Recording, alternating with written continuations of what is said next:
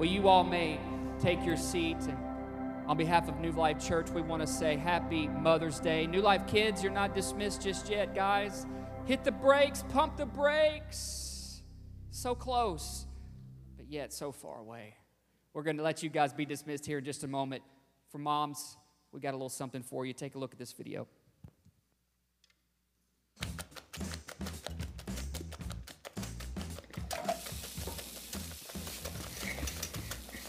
Mom's gonna love this.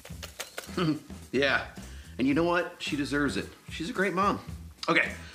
What are we missing? We got the eggs, the juice, the muffins, got the bacon, cereal, oatmeal. Dad, nobody likes oatmeal.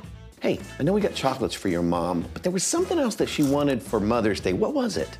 Was it a new Bible? Look how worn out that thing is. Dad, gotta start watching out for these things. I bet it was a spa day. Bet it was a new car. Uh, definitely not a new car. She's basically my personal Uber driver. We could both use the upgrade.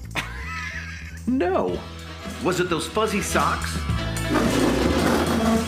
Dad, you get that for her every holiday. She has like a thousand of them. Is it one of those candles that she puts in our bedroom? Hold on. Why does she only put that on my side? What was it she wanted for Mother's Day? Oh, Dad, I remember what Mom wants for Mother's Day. what's that, buddy? The sleigh bin! Happy Mother's Day. Happy Mother's Day.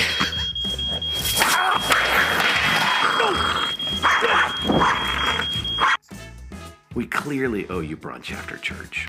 What you owe me is a nap. yes, yes, we do.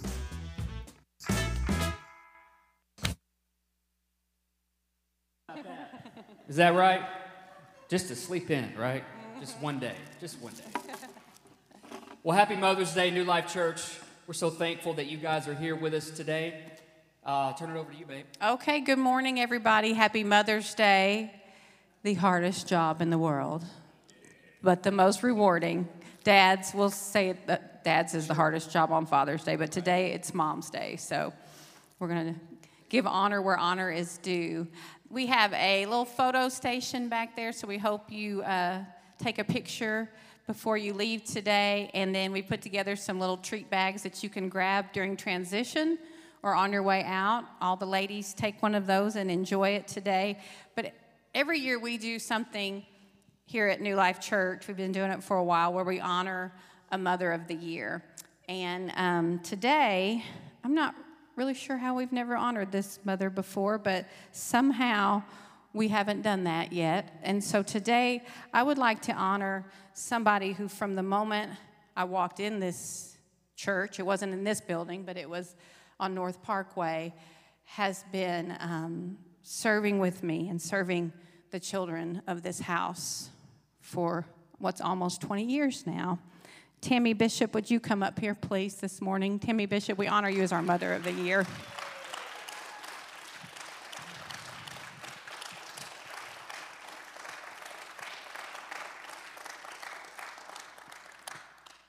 This certificate that we forgot to sign, we'll do it later, says New Life Church Mother of the Year present, presented to Tammy Bishop. This award is presented in recognition of all the amazing things that make her so special her strength, kindness, and generosity, her care and support for her family, and her heart to see those around her know and experience the love of Christ.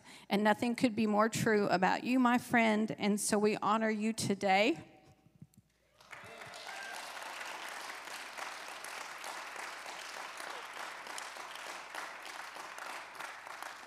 And these lovely fern and ivy pots are for your beautiful front porch. And hope you get a lot of time to sit on that front porch today and enjoy your beautiful children. I love you.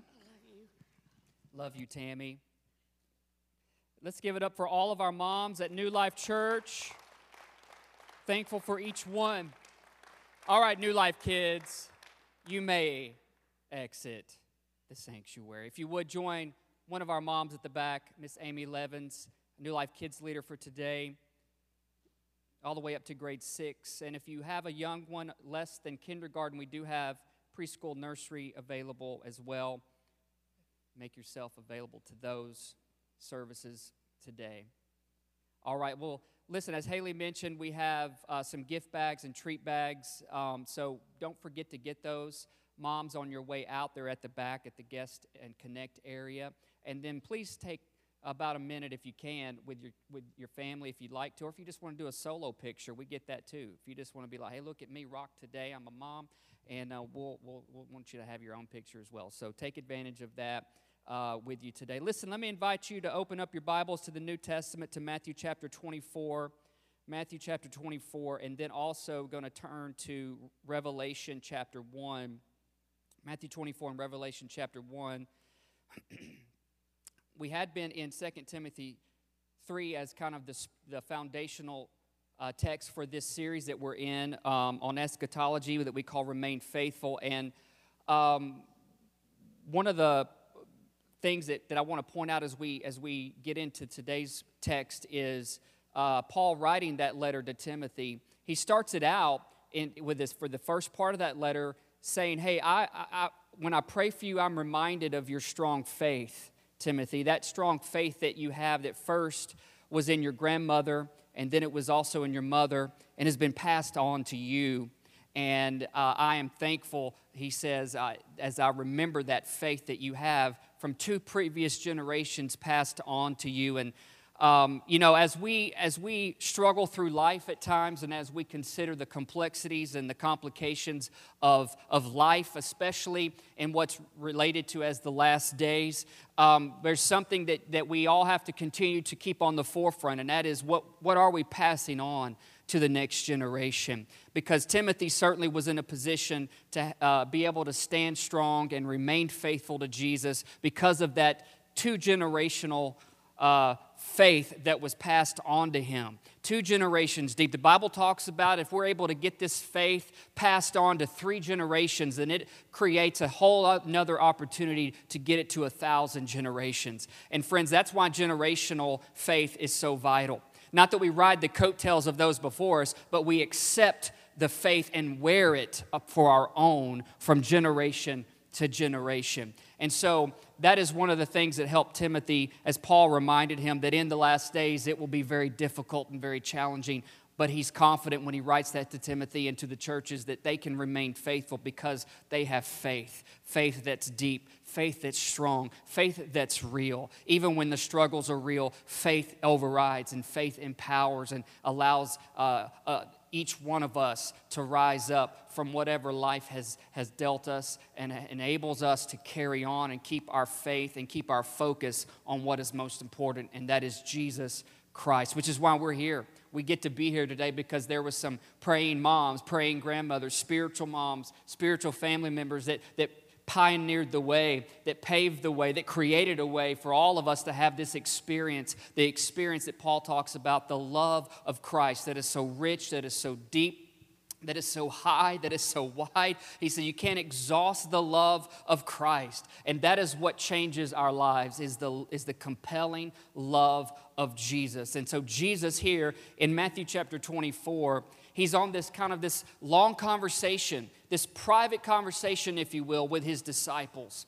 And he's filling them in because he, they ask him a question when will the end happen? And how will it all look like? What will it all look like? And he begins to go in and gives all of these descriptions and these signs about the end times and how it all will come together. And, and it kind of, in the middle of this, uh, the pinnacle of this conversation and this um, discourse that he's having with his disciples, he says, But listen, nobody knows when I will return. I don't even know. He says, The angels don't know, only the, only the Father in heaven knows. And then he, he adds this. Let's look at this in Matthew 24, verse 42. It says, So you too must keep watch. Can you say, Keep watch? Keep watch, for you don't know what day your Lord is coming. Understand this if a homeowner knew exactly when a burglar was coming, he would keep watch and not permit his house to be broken into. You also must be ready. Everyone say, be ready.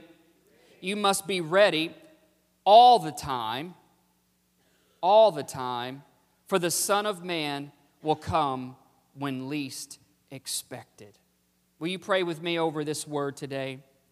Lord, we draw near to you, thanking you, celebrating the people in our life that make our faith rich and make it strong and make it real so that we can grab a hold of it and run forward in this marathon of life. Today, as we consider this text and your word, we ask that you would speak to us. Open our eyes and our ears, Lord, to see and to hear, and our hearts to receive it in an understanding way, so that our lives can be built up and, and have a greater, stronger foundation for which to build. And Lord, we honor you and we thank you that you would be glorified in your word, that you would fill my heart and my mouth, O oh Lord, with what you want to be said, and it would be honoring to you and helpful to your people on this day in Jesus' name. Everyone can say, Amen. So, we're talking about uncertain times. Life has a lot of uncertainties. And we've been looking at some things that Scripture points us to that are certain that we can hold on to. We've talked about holding on to and remaining faithful to the truth, the Word of God, because it tells us it will never fade away. We've, been, we've also been talking about remaining faithful to Jesus because he will return. He actually is in the process of returning. He has been ever since he was ascended into, the, into heaven at the right hand of the throne of God, and he's been waiting for his opportunity to be sent and reclaim his church, his bride, his people. And so, those are some things that we've been looking at that are certain in an uncertain time in an uncertain place, in an uncertain world, the Bible gives us some certain things that you and I can latch onto, hold onto, and anchor our souls onto that can help keep us steady in the midst of life's chaos. Are you thankful for that? God's word is an anchor. God's word is it, it, it saves us. God's word has so much in it to offer us and to help us understand how we can navigate our life in an uncertain time. Corrie ten Boom certainly knows what it's like to, or knew what it was like to be in an uncertain place of life. The author of The Hiding Place, she said this If you look at the world, you'll be depressed. If you look inside, you'll be distressed. If you look at Christ, you'll be at rest. Looking at Christ in the midst of life, in the big picture of life it's what keeps our souls calm. That's what keeps our lives anchored. It's what keeps our faith afloat, if you will. That's what keeps everything in perspective. The world can get fuzzy, the world can get chaotic. There can be a lot of uncertainty in life, and it certainly has happened, and it continues to happen. There will be a lot of questions you and I have about why this, why is this happening, why am I going through this, why am I experiencing this, why is this going on all around. All of that is real. God knows it, but He's given us some things that you and I can hold on to to help keep us strong and to help keep us in a place to be able to remain faithful to Jesus. So here in Matthew 24, Jesus tells them, hey, there are two, basically two positions to live life from as you approach your life and move forward. That is to live watchful and to live ready. To live watchful and to live ready. Paul talked about this to the Thessalonians. He wrote something similar. Peter wrote something similar to be watchful, to be ready, to be at a place of life because you just never know. Jesus goes on in the, in, in the rest of this time in, in chapter 25 and he talks about, and he gives two parables. He gives a parable of the 10 bridesmaids and he gives a parable of three servants. The parable of the 10 bridesmaids is a follow up to being watchful, to living watchful. You've got the bridegroom, who is Jesus in this parable. You've got the bridesmaids, who represent the church. You've, and and, and you, there were five foolish and five wise at that time in this story. And it was culturally relevant that there would be no less than 10 witnesses at that time who would attend and watch a sacred event. And so there's 10 of these bridesmaids represent many and, and to give a testament to what is to come. And here they were with their lamps filled with oil and what they were doing was going out to set watch for the coming of the bridegroom. They would, when the bridegroom would come, culturally, they would take their lamps and they would light the path, kind of like God's word. They would light the path leading into the house, leading into the place of celebration to welcome in the bride, uh, excuse me, to welcome in the bridegroom, to welcome in the one who was coming back. And, and that's what this parable is telling that these bridesmaids, the church is at a place of life waiting for the return of the bridegroom, waiting for the return of Christ, and we are called to have our lamps always filled with oil so that the light will never go out. The light is supposed to always shine. And there were five wise and five foolish. Basically, five of them took enough oil for however much of time. Five of them did not take enough oil. So, the lesson, the simple lesson that we can learn from that is one, they all anticipated the return of Christ, the return of the bridegroom. They were all in a place of waiting, but they were not all able to keep watch with their light on. And so the lesson is that we must keep our life always filled with oil. What is that? To always have our life filled with the Holy Spirit to be filled with what God has to offer us and who He is to us. And so then he goes on, he tells another parable, the parable of the three servants. And you've got in this story, you've got the master who represents Jesus, you got the servants who represent the church, and he gives silver, bags of silver to these three, each according to their ability, each according to their um, uh, the potential that they were gifted with. And he gives one five bags, another two bags, and another one bag of silver. And, he, and then he goes away on a long trip. And then he wants to see when he comes back, what did you do with what I gave you? And so Jesus has gone away and he's coming back. He's given us life. He's given us skill. He's given us talent. He's given us potential in our life. He's given us time. What do we do with this one life that we have to live? And so the master comes back to check in and say, and to see, what did you do with what I gave you? The one with five bags invested his life, gained five more. The one with two, the same thing. The one with none did absolutely nothing with it, dug a hole and hid it in the ground. He wasted and squandered his life. The one with five who gained five more, the one with two who gained two more, the master told him, Well done, my good and faithful servant. You may enter into the joy of your master. The lesson learned is to live your life, the one life you have, for the purpose of Jesus Christ. Live it with all you've got. The Bible calls us to love the Lord our God with all of our heart, soul, mind, and strength, and to love our neighbor as ourselves, to love the Lord with everything within us, every fiber of our being. Now, do we do that every single day? I don't do that every single day. I think about my own selfish wants. I think about things that I would like to do. I think about things that I want. I think about what would be self pleasing to me. What, how can I make this day favor my life today? How can I, you know, do this, go this way, go that way, make this decision? And there are times and there are moments in my life, in, in all of our lives, where we don't always truly live up to that. But what is he saying? Make that the trajectory of your life. Make that the direction of your life. That no matter what, the Bible tells us, teaches us that though a righteous person may fall seven times, he shall always get up again. In other words, God's grace empowers you and I to always each day get up and live the life we have for that day and not try to keep worry about what tomorrow will bring, as Jesus taught in the, in the, in the on Sermon on the Mount. He said, Think about this day and live this day. Seek first today the kingdom of God and his righteousness and all these other things will be added unto you. But live your life with the potential and the time that you have for the sole purpose to glorify and honor Jesus and make his name known, and so that he will be seen and evident in your life to everyone around you as much as possible. Doesn't mean we live perfect. Paul said that himself in, late in his life in Philippians 3. He goes, I haven't arrived. I, haven't I, I am not perfected. I haven't done everything perfect. But here's one thing I do I forget what lies behind and I press on to what lies ahead. And I'm going to lay hold of that prize. Trust me. He said, I'm going to get a hold of what Jesus has waiting for me because I am not looking backwards. I am looking forwards. I'm making my life the trajectory of it to live for the purpose of the Lord. And so Jesus is saying, gives these parables live watchful, live ready, always live watchful, always live ready. Make the decision every single day to live watchful and to live ready because you just don't know the hour that the Lord will return. And then you have the last book of the Bible. Look at it in Revelation chapter 1.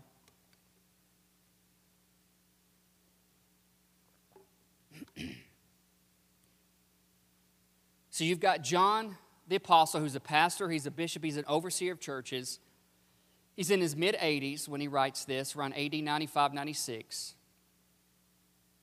John is, a, is on the prison island of Patmos, just off the coast of modern day Turkey. And he's on that island because he would not worship Caesar. He would not give his allegiance to Caesar. And he's on that island because he remained faithful to Jesus. Friends, I want you to understand this in just in trying to approach life moving forward. And a lot of us get it. But not everything that's bad that happens to us is because we did something wrong. It's because we do what's right. And the reason it works that way is because the devil cannot stand the creation of God. And you get into Re- Revelation 12 and 13. We talked a little bit about this last week. The devil knows his time is short to wreak havoc on God's people. So he's doing anything and everything he can to disrupt the plan and purpose of Jesus from happening in a person's life. And so every not everything that's bad in our life is because you and I did something bad or did something wrong. It's because we're staying the course. Now, are there consequences for bad actions? Yes. Are there issues that can arise because we make stupid decisions? You betcha, it happens. That's part of life. But the majority, majority of the time, we have our face set like flint and we're focused on Christ. You and I will go through things. You and I will deal with great pressure. You and I will deal with great affliction in life because the devil does not like anybody pursuing a life in Jesus especially to keep the faith, like Paul talked about, all the way to the finish line, all the way from until it's time to go home with the Lord or until he returns, especially the longevity of faith. So he will try anything he can to disrupt that. John was an example of that. John was remaining faithful to Jesus. He was exiled to the island of Patmos, a prison island. Other prisoners were there. And this book opens up, 22 chapters. This book opens up with John saying he was worshiping the Lord. It was the Lord's day, and he was in the Spirit worshiping God in a prison, on a prison island, worshiping the Lord. And he said he heard this voice behind him that sounded like a blast of a trumpet. So naturally, what does John do? Turns around to see what this sound is. Look at it in verse 12. He says, When I turned to see who was speaking to me, I saw seven gold lampstands. And standing in the middle of the lampstands was someone like the Son of Man. He was wearing a long robe with a gold sash across his chest.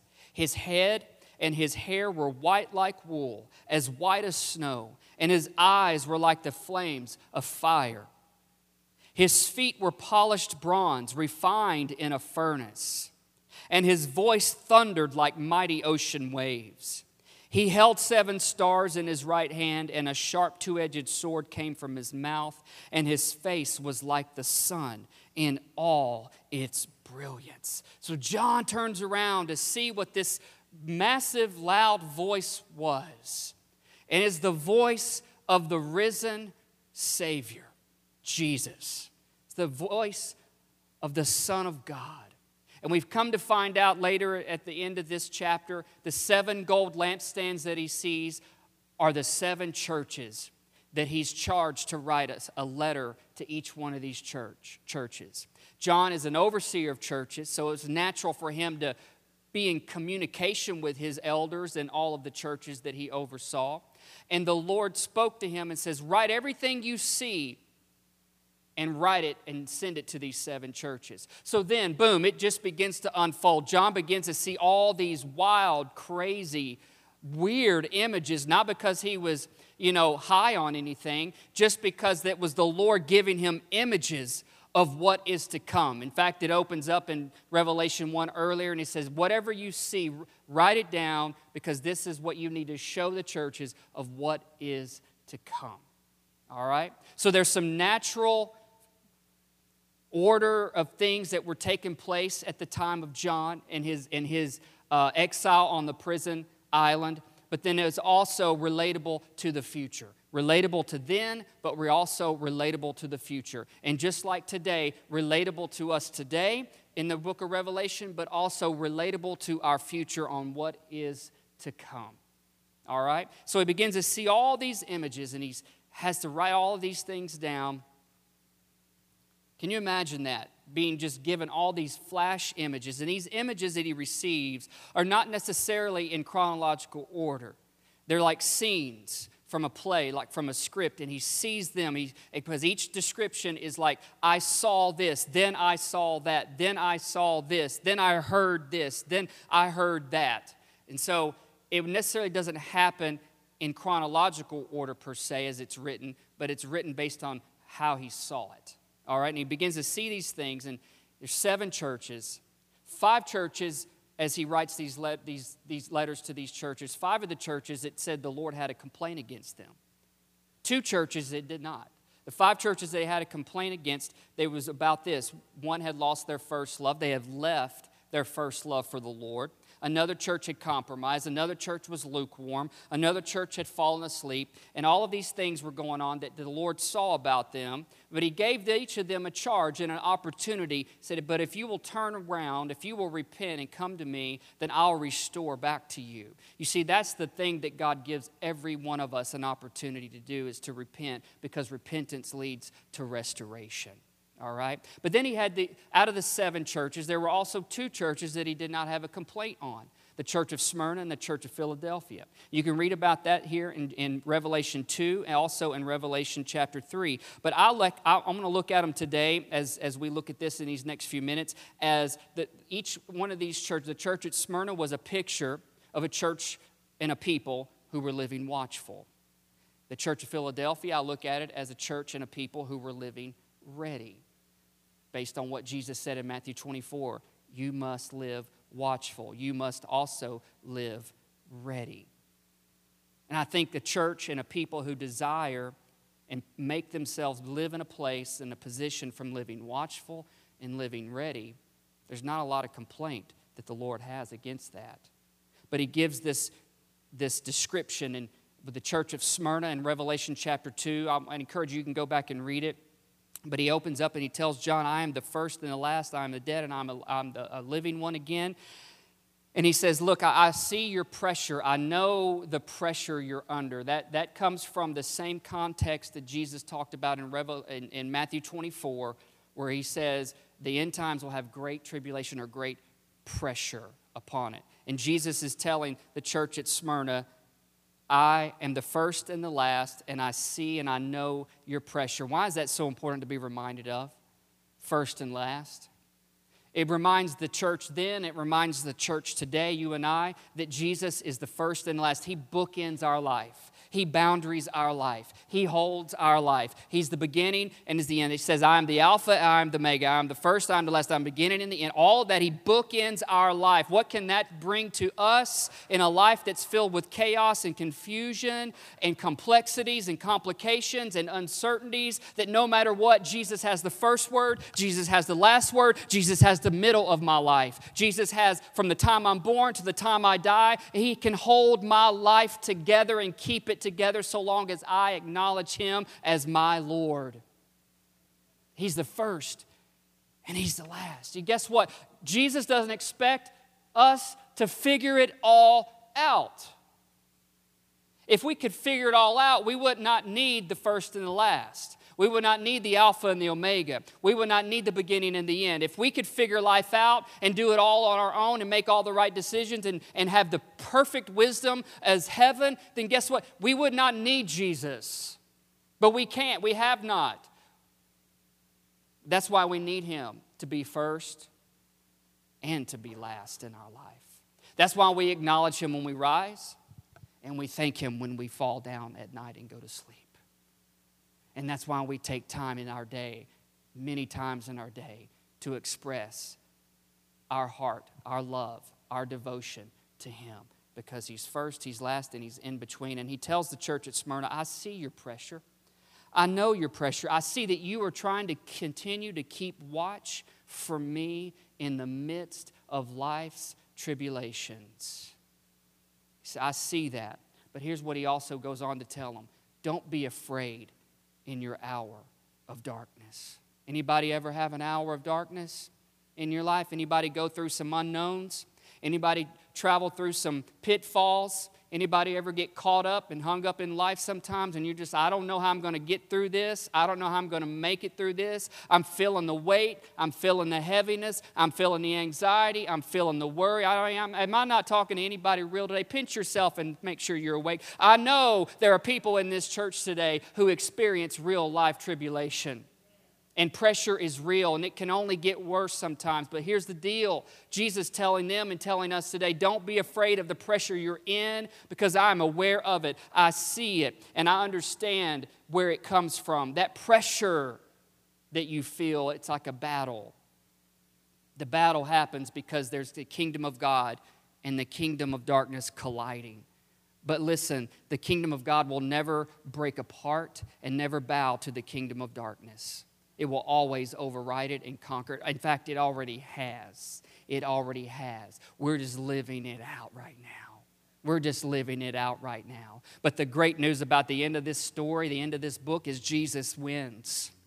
Jesus, in fact, he's already won. You and I are just living it out, and we're going to get to experience the greatest triumph of victory this world has never seen before, and that is Jesus coming back, and the whole world will know that, man, that book was for real that Christian was not lying. That joker told the truth. I know there might have been some questions here and there, but man, they that was for real. Can you imagine you're going to be standing if he comes back when you're alive and you're standing and talking to a coworker, a neighbor, a friend or whoever it is, wherever you might be, and Jesus comes back and they don't believe but you believe? They're going to be left like that was for real. I'm not making this this is all in here. I know you, we probably don't think that's not going to happen in our time. It may not. It may not happen for a very long time concerning the time that you and I keep.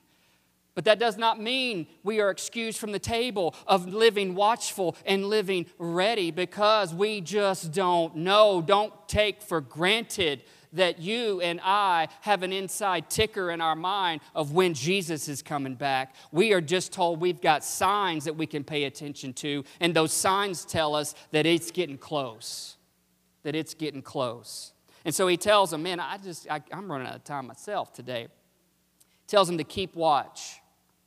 What does it look like to keep watching the last days? Real quick, look at this with me in Acts chapter 2. I think what it means to keep watching the last days looks a lot like how it started at the beginning of the last days in Acts 2.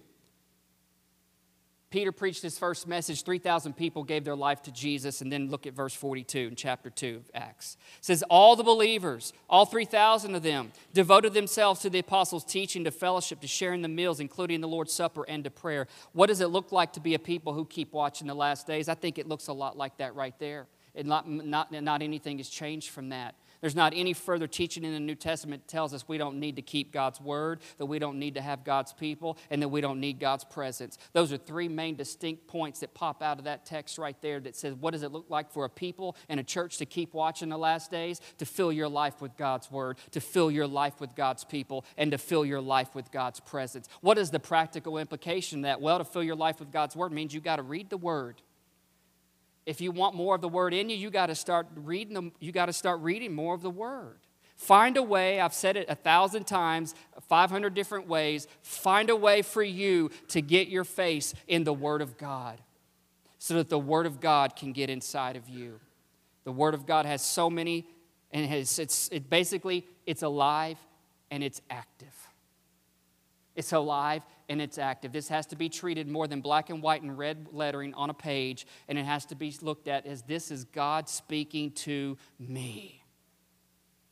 His word I have hidden in my heart that I might not sin against him. It's light, it's lamp, it's daily bread, it's milk, it's meat, it's all of the above, and then some. What does it mean to fill our life with God's people? There are so many what is called the one another commands in the New Testament love one another, forgive one another, be kind to one another, bear the burden of one another, comfort one another, exhort one another, pray for one another, greet with, with one another, eat with one another, laugh with one another. All these one another's are throughout the New Testament. And let me propose to you that it would be impossible to follow through on the one another's if we were not really with one another there is a deceptive lie that is in our world right now that is trying to convince Christians that you don't need the church in order to do God.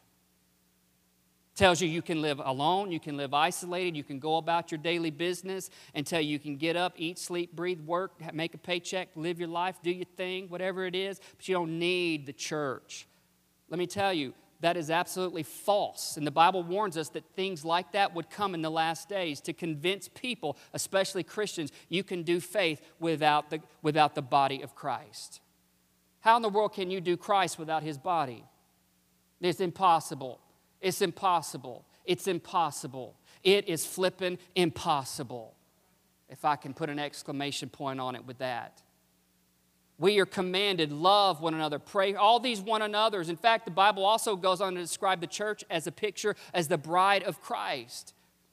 The bride of Christ. And it says in Ephesians that he's coming back to, to, for a glorious church, a glorious bride, without spot and without wrinkle. And one of the images that John gets in, Math, in uh, Revelation 19 is a picture of the bride sitting at this big, massive table called the marriage supper of the Lamb.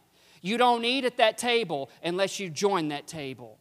You don't get to partake of that food unless you come and sit up at that table. Who's at that table? The bride of Christ. Those who are belonging to the Lord, those who have remained faithful to Jesus. Friends, I can't imagine living eternity without seeing each and every single one of you and those who may be watching from a distance online and many, many, many, many, many, many, many, many, many, many, many, many more. John said, I saw a vast crowd that he could not even number. He could not even put a number to. That's how many people were in this place. He said, That's how many people from all nationalities, from all tribes, from all tongues, people you and I never met before, never thought of before, don't even know how to say their name in English or any other language, but they're going to be sitting at that same table, and all we're going to be doing is be amazed at how many people God let in, God called in, God welcomed in, just because they remained faithful to Jesus.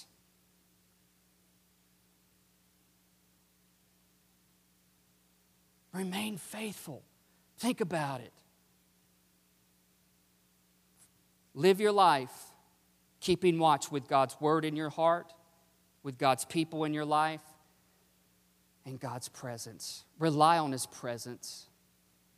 Rely on His presence. There's countless stories throughout the Old through the New Testament about the reliance and the dependency on the presence of God. The New Testament speaks of it as the Holy Spirit as well as through prayer. Prayer stimulates our thoughts and our minds to be more active, to engage God. When we pray, it engages God in our life. When we pray, it engages the Word of God in our life. When we pray, it engages the presence of God in our life. Paul tells us in Ephesians 6 to pray in the Spirit at all times on every occasion. He tells us in Philippians 4 to not worry about anything, but to pray about everything. In Colossians 4, it tells us to have a heart that's devoted and alert to prayer. And in 1 Thessalonians 5 17, he tells us, hey, pray without ceasing. I used to think, man, that, that's one of the shortest verses in the Bible, but how in the world are you going to pray without ceasing? Don't I have to sleep sometimes? Don't I have to eat sometimes? Don't I have some other things I got to do sometimes? Absolutely. What's he telling us? Have the mind and the heart to always have a conversation with the Lord because God has not called you to walk on this earth all by yourself. He walks with you and He talks with you and He knows you and He carries you and He helps you and He sustains you. All because you draw near to Him. I'm not excited about this message at all. I got to get to Philadelphia. The church of Philadelphia Revelation 3, you can read about that as well. It's a picture, I think, of a church that lives ready, a people that lives ready. He opens it up and he tells them, Jesus to John tells him, Look, I have the key of David in my hand, and I open a door no man can close. The key of David is the kingdom of God, which is salvation. Said, I have the key in my hand to open salvation for you. Then I also have a door that I've opened that no man can close. That door is a door of opportunity, a door of purpose, a door to live your life devoted to Jesus. In everything you do and everything you say, wherever you go, you're living for the Lord. You're investing your life into the mission of Christ. But then he goes on, just like he did with the church at Smyrna. He tells them in verse 9, I see your opposition. I see the pressure that waits for you on the other side of that door. Why is that? Because the devil doesn't want anybody to find out God created them for a purpose and with a purpose. Because when a person puts their faith in Christ and salvation, and then the eyes of their heart are open to the fact that Jesus created me for a mission, for a purpose, for a reason, I have a, I have a meaning to life, then the enemy gets scared Because when a person finds their purpose to live for the Lord, the enemy freaks out and he tries to do anything and everything he can to stop that from happening. Why do you think that anytime you and I ante up our faith and recommit and double down in our, in our faith to the Lord and our commitment to Christ, I'm going to serve you more, I'm going to do this, I'm going to do that, the enemy comes and tries to train wreck your life? Why? Because he knows if he can train wreck you then, he'll keep you train wrecked the whole time. And you'll never get on the tracks that lead to glory land for what your life was called to. And when you don't get on the tracks that lead there, he knows you will never be at a place to lead anybody else there. And he knows, man, if I can get them wrecked and train wrecked and, dis, and, and, and, and busy over here and distracted over here, then I don't have to worry whatever they do with their life. I don't care if they make $10 million or not. Because they're never going to focus on what's right and what's important. Now, you can have 10 million and also focus on right and what's important because the church needs tithers off of 10 million too. Not so the preacher can drive a Bentley, but so the church can be faithful to the mission of Christ. Can I say it that way? I don't I wouldn't even know what to do with a Bentley if somebody gave me one. I'd be like, "What?" Somebody else be like, "I know what to do with a Bentley. You drive that thing. You show it off." But Jesus said, "I see your pressure. I'm aware of it. I see you." But here's what he also goes on to tell them, the church at Philadelphia. He said, "I'm coming soon." And what I need you to do is hold on to victory. Hold on to victory. Victory has already been given to you. In Romans 8, we're told we are more than conquerors through Christ who loves us. We are more than overcomers. We are more than conquerors. It's already been established. It's just you and I have to choose to live it out. To live it out. He says, I'm coming back. Hold on for victory. So, in, in other words, don't be like that one servant who took his bag of silver and buried it in the ground and did nothing with it because he was too scared. Because he was too whatever. No, be like the other two servants who took theirs and invested it for the mission and purpose of God. That when I come back, that I will find you at a place of ready to well done, my good and faithful servant. What's it look like to live ready in the last days? Well, again, I go back to Acts 2. Look at it with me real quick. And I'm almost finished. You can go on. We can all go on and have our Mother's Day lunch, do the things we do. What's it look like for a people in a church to be ready, to live ready in the last days? I think it looks a lot like this, verse 43. It says, A deep sense of awe came over them. The apostles performed many miraculous signs and wonders. All the believers met together in one place, shared everything they had. They sold their property, possessions, shared the money with others. They worshiped together each day. They met in homes for the Lord's Supper, shared meals with great joy and generosity. All the while praising God and enjoying the goodwill of all the people, and the Lord added each day to the fellowship of those who were being saved. I think the, a church that lives ready and is living ready looks a lot like that right there. At the beginning of the last days, nothing has changed. Nothing has changed. You see the distinctions. They were serving, they were giving, they were worshiping, they were living a life for the glory of God together. I say it this way make your life available to Jesus. Make your life available to Jesus. Paul to the church at Colossae said this. He said it this way Whatever you do and say, do it as a representative as unto the Lord. Whatever you do or say, live your life as a representative of the Lord. Make yourself available to Jesus. It's not about ability or our inability many times. Often it lingers and hinges on our availability. How available are you to the Lord? Or do you live your life right now thinking, well, one day I will make myself available to the Lord? But right now I'm kind of busy. Right now I kind of got some stuff going on. I'm trying to sort through some things. I, I, you know, whatever. I get it. I get it. But just know your life will never truly fall into place and have meaning, have the richness of purpose with a clarity that only God can bring unless you put Jesus in the center. Unless you put him in the center. Make your life available to Jesus. I like to say it this way too make your life useful to Jesus. That doesn't mean he's going to make you do what I do. I can tell you right now, don't do it. Don't do it unless you know this is what you're called to. But I do know this every one of us are called to something great because we serve a great God.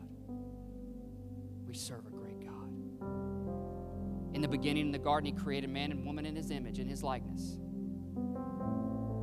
Then you see the picture of them walking together, working together, worshiping together. That's a picture of whatever our life is supposed to be about walking with working with God, worshiping the Lord together.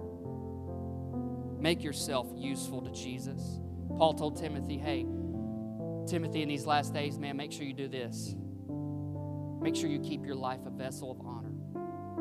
Continue to make your life to be a vessel of honor so that you can be useful to the master at any good time. Friends, God wants to use your life. God wants to flow through your life. God wants to put things into your life. But He puts things into your life only to so so that He can see them flow out of your life. Not empty handed. Because if we live like this, it's coming in and it's flowing out. Freely you have received, freely give. And He uses us in so many different ways, on different levels. One, He gave five bags of silver, another two, another one, each according to their ability. We're all gifted created uniquely by the hand of God. And God has a unique purpose for which He wants to use you for. Not one of you are, are an accident. Not one of you are meant to live life lost, confused, hurt, constantly wounded, dejected, rejected, depressed, oppressed. Not one of you are meant to live life that way.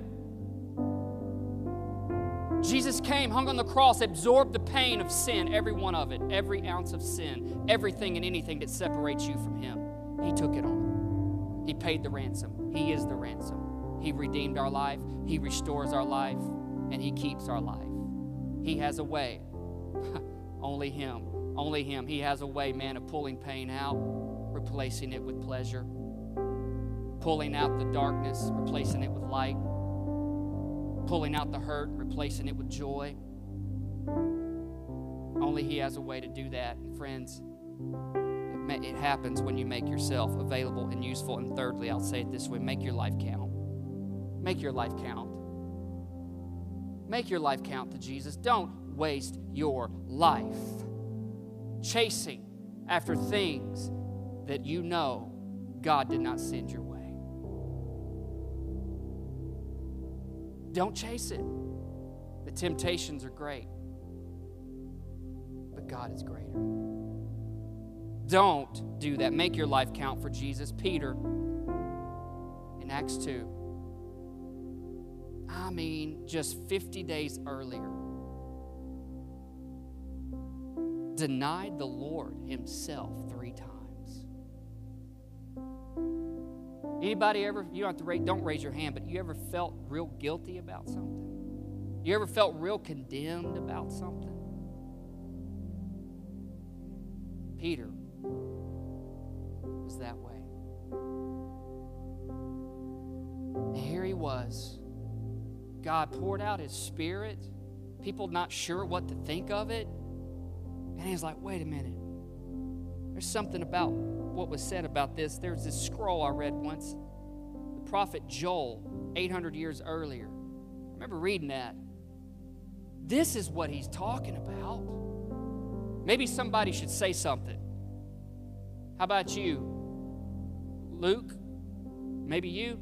How about you, John? James, you guys are crazy. Y'all, y'all step on out there and say something to the people. Nobody would get up. Acts 2:14 says Peter stepped forward and with a loud voice began to preach his first sermon. And guess what happened? because Peter stepped forward, came out of his past, came out of that depression, came out of that oppressiveness of feeling sorry for himself, feeling like life had wronged him and he had let God down. He preached, and 3,000 people gave their heart to the Lord. That just gives me hope. That gives me hope. That should give you hope. We make our life available, make our life useful, make our life count for the Lord. Will you stand to your feet?